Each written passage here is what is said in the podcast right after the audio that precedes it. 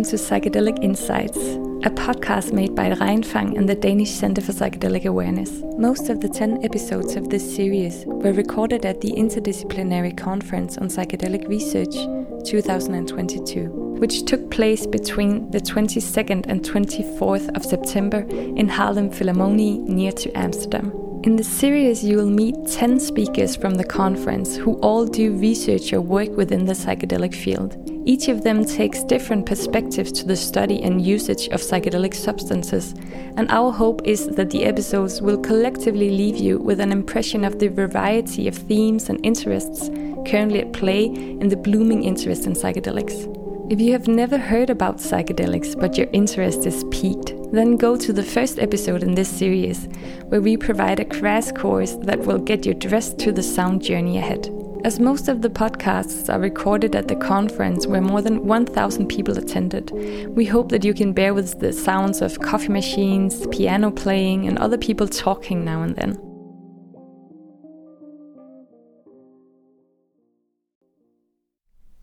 In this podcast, you'll meet PhD candidate in the history of science at the Université Picardie Jules Verne in France and associate researcher at the Paul Brousse Hospital, Vincent Verroust. Verroust' current PhD investigations focus on the discovery of the psilocybin fungi in the West and are based on the archives of Professor Roger Heim, which are kept at the French National Museum of Natural History and contain a large volume of correspondence with the two psychedelic pioneers, Gordon Wasson and Albert Hofmann. Apart from doing psychedelic research, Verroust is also the founder and board member of the French Psychedelic Society. In this podcast, Verroust provides a critical examination of the concept of indigenous reciprocity, as it is sometimes used within psychedelic research with regards to psilocybin. We hope you enjoy the conversation. I'm here with Vincent Verroust. Uh, welcome, Vincent, and thank you so much for taking your time to retreat with us. Thank you, thank you, you, for having me. So uh, we are. Um, it's afternoon, second day. People are making coffee yeah. behind us, uh, eating cakes. But we're going to talk about uh, psychedelics and uh, indigenous, indigenous reciprocity. Mm -hmm. But uh, before going into that, I, I, want to ask you a little more generally what are some of the key questions and themes that you address in your PhD research? Yes, because I am doing a doctoral research in history of science and epistemology, and I am mostly working on the archives of a mycologist that um, went along uh, Robert Gordon Wasson, the American uh, ethnologist that discovered or rediscovered uh, the hallucinogenic mushrooms of Mexico. So, so uh, that's what I'm doing. I'm dived in some archives, some letters between the mycologist Heim, the anthropologist, the ethnologist Wasson, and the chemist Hofmann. Heim is the less known of the, the three, but all played a very important role in the discovery of the psilocybin molecule. And what are some of your key research questions looking into this archive? What are the consequences of the discovery of this particular uh, psychological experience on the production of scientific knowledge? Mm. Um, and because this mycologist became interested in uh, ethnology, uh, psychiatry, psychology, archaeology, uh, poetry, uh, history of art, parapsychology, as if the um, psychological experience is a generator of uh, pluridisciplinarity, interdisciplinarity, and it kind of really changed his professional career. So yeah, that's a question that I am trying to answer. The consequences and the production of knowledge of the discovery of a new uh, psychological experience. Mm-hmm. Interesting. And these archives and these letters that you are reading, is it some of the material, is it the first time that it's been opened since it was made? Or you talked about a movie as well? Yes, nobody really worked on those archives actually, mm-hmm. uh, from the French part, uh, because uh, the Wasson's archives in Harvard have been uh, uh, investigated by other researchers, in particular anthropologists. But uh, within the field of epistemology and history of science, all the French part mm. is totally unknown to to science yet. Interesting. So, it's a movie, yes. Yeah, the movie as well because you just told me yes in the previous before break. we yeah. we began the interview i was telling you about a, a fantastic documentary movie uh, finished in 1964 showing uh, the investigations on hallucinogenic mushrooms of mexico uh, showing Maria Sabina in 1961. That's the earliest footage of Maria Sabina. It's not on YouTube, but soon it will be when I finish to translate it in English and Spanish. There are some volunteers eating some mushrooms for science in 59. It's super fascinating and sometimes funny too. I'm not ashamed of saying that, but and yeah, I, uh, the movie was lost actually in the uh, National Museum of Natural History. I knew it existed because uh, in 2000, I had the chance to, to watch a part of it, but uh, they lost the movie. So I spent a lot of time trying to, to find it again, and I did. And now I, I, am happy to say that I will soon share it with the world uh, once I uh, finish the translation. We're looking forward to that. Yes, yes, you you you, you should. it's fantastic uh, documentary. so, I was present at your presentation just a, a, few minutes ago or half an hour ago, which was really really interesting and um, and really got a lot of questions going mm -hmm. within myself, but also within the rest of the audience. I could I could feel, um, but it's a little different from from the research that you've talked about now. The the theme of, of that talk. So mm -hmm. your presentation was titled. Um, Psilocybin intellectual property, roots of psychedelic research, indigenous reciprocity, not that simple question mark Mm-hmm. So maybe can you take us through, like, give us a crash course of of this presentation that you gave? Why? What does uh, uh, how has this concept of uh, indigenous reciprocity been used previously, and why is it not that simple? Well, apparently, uh, this concept of indigenous reciprocity is used as a tool of communication. I would say. Uh, I don't want to be too uh, assertive. But apparently, for me, it is more a kind of neo-colonial um, uh, paternalism than vi- virtue in action. Mm.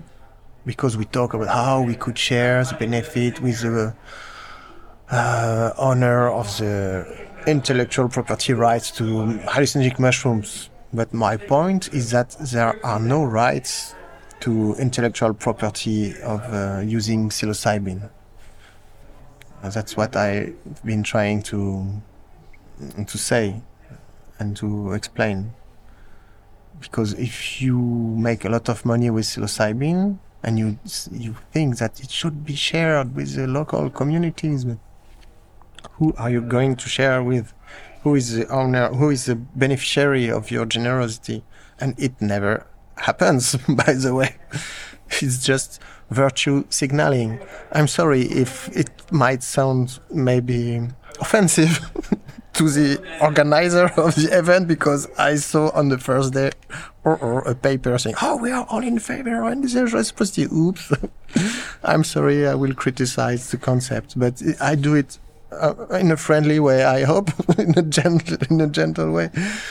But uh, come on is there claims from indigenous communities saying you should share your benefits, your profits with us?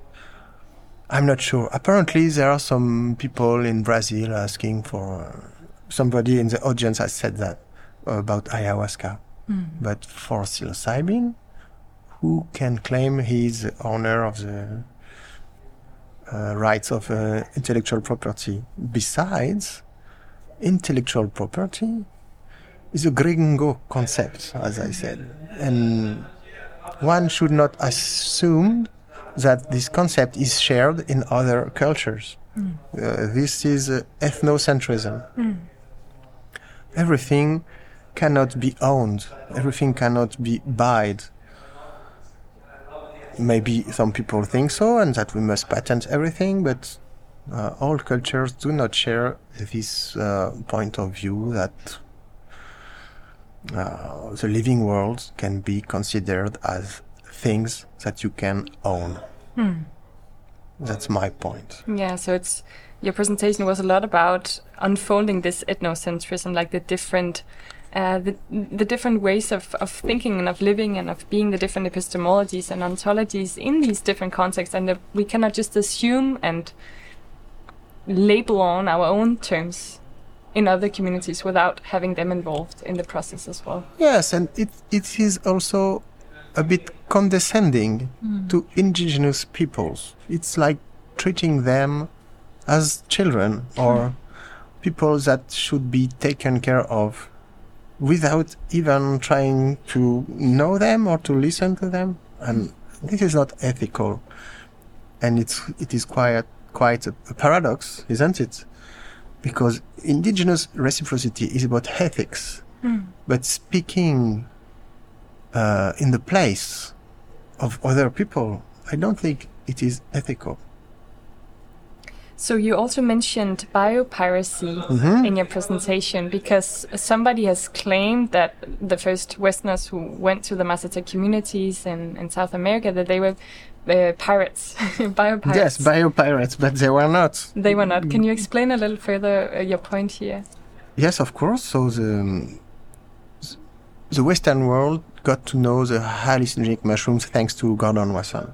There were uh, also some Westerners in the 30s that wrote a bit about what happened with uh, inebriating mushrooms, but outside a small circle of uh, learned persons of a scientist nobody knew about the, the, the sacred mushrooms of Mexico. It is Wasson that made them widely known and he collected samples that he sent to France to Roger Heim, a mycologist, and Roger Heim sent them to Switzerland, where they have been able to identify the active compound and made a drug of it, uh, indocybin, that has been tested, and now psilocybin. Uh, indocybin is a commercial name of psilocybin. So some say this is a story of extraction, cultural ap- appropriation, and um, uh, dispossession. But the intention of Wasson was not to find a new drug for psychiatry. He was just looking for the origin of the religious feeling in humanity. And he went to Mexico because he heard about this uh, persistence of uh, practices around mushrooms and he was already fascinated by mushrooms and the relationship with, between people and mushroom ethnomycology in the world. He was not a biopirate looking for a new drug, nor was the mycologist.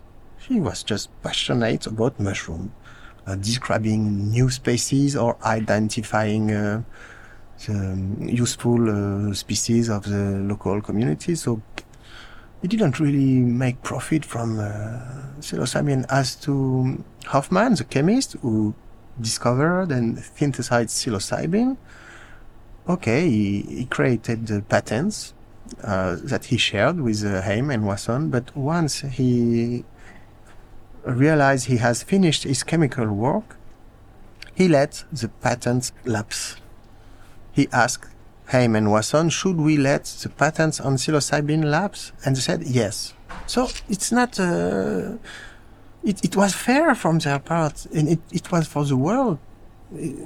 So the narrative uh, that says that, oh, biopiracy, no, that's simply not true. I am not the uh, lawyer or how do you say advocate or of these those guys, but these are facts. So with this, the history of psilocybin, precisely, yeah, Yes. that's that's your claim. I, I wanted to to then ask you because uh, so you you're critical of this concept of indigenous reciprocity as it's often used within this community. What is your alternative then? Is there an alternative Uh, if we want to give back? Yeah, so it's so simple. The rich should share with the poor. We should fight against uh, injustice, economical injustice, and we should fight for uh, the conservation of biodiversity. It has nothing to do about uh, those people use psychedelics. We should repair them for the. No, we should make a better world anyway. it has nothing to do with. Oh, look, they are taking some ayahuasca. We should uh, help them and compensate for. it. No, this is it makes no sense. We should help people that need help, but first, do they really need help, and what kind of help do they need? Mm, Not too fast on on those kind of uh, action, but that the rich should share with the poor. This is basic uh, moral, I think. No. Yeah. Yeah. so it's very simplistic. You also you also mentioned uh, at your presentation uh, we should give the microphone to indigenous people sometimes Yeah, and not so- speak on their behalf. Yeah, exactly. Yeah. That's my point. I refuse to speak on behalf on the indigenous people, but I asked some question to a person in Huautla de Jimenez, who, in my opinion, is used as the token Mazatec guy in some publication about uh, indigenous reciprocity or intellectual rights. So I asked him, what do you think about indigenous reciprocity? And he was totally agree. Uh, he, he was totally agree with me and said, yeah, we are used in their discourse, but what we need is uh, support for our struggles and the, they need to defend their territory or something like that. But this is true for uh, a lot of different people that don't use psychedelics too and that deserve maybe international solidarity too. But international solidarity is quite tricky. A lot of people, uh, young people, particularly from the Western countries, oh, I want to go to Africa to help them. So, uh, it's, it's, it's, uh, not so simple. And when they go to Africa, "Ah, I want to help you. Help me. What?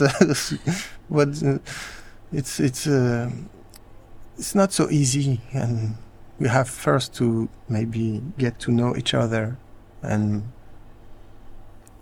yeah, be aware of maybe how we eat, how it impacts other uh, people's way of life. If we send uh, powdered milk to Africa, it's not good for the local uh, milk producer, for example.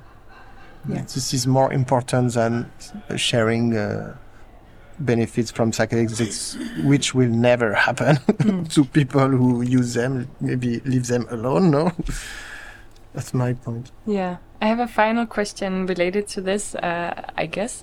Um, do you have any hope or advice for future psychedelic research? Something you think No. should be a consideration that we take with us, Oh. never mind what discipline we work in? Hmm. I would love psychedelics to be used as tools for scientific and philosophic exploration. Maybe gather some physicists, uh, theoretical uh, physicists, or mathematicians. We dose them in a good setting with a good preparation and see what happens for science and mathematics and physics. Yes, that would be great. That's a pretty nice and uh, and thought-provoking answer. thank, you. you. so much, Vincent. You're welcome. Uh, Verroust. You're welcome. And um, yeah, thank you for taking time to, to do this interview. My pleasure.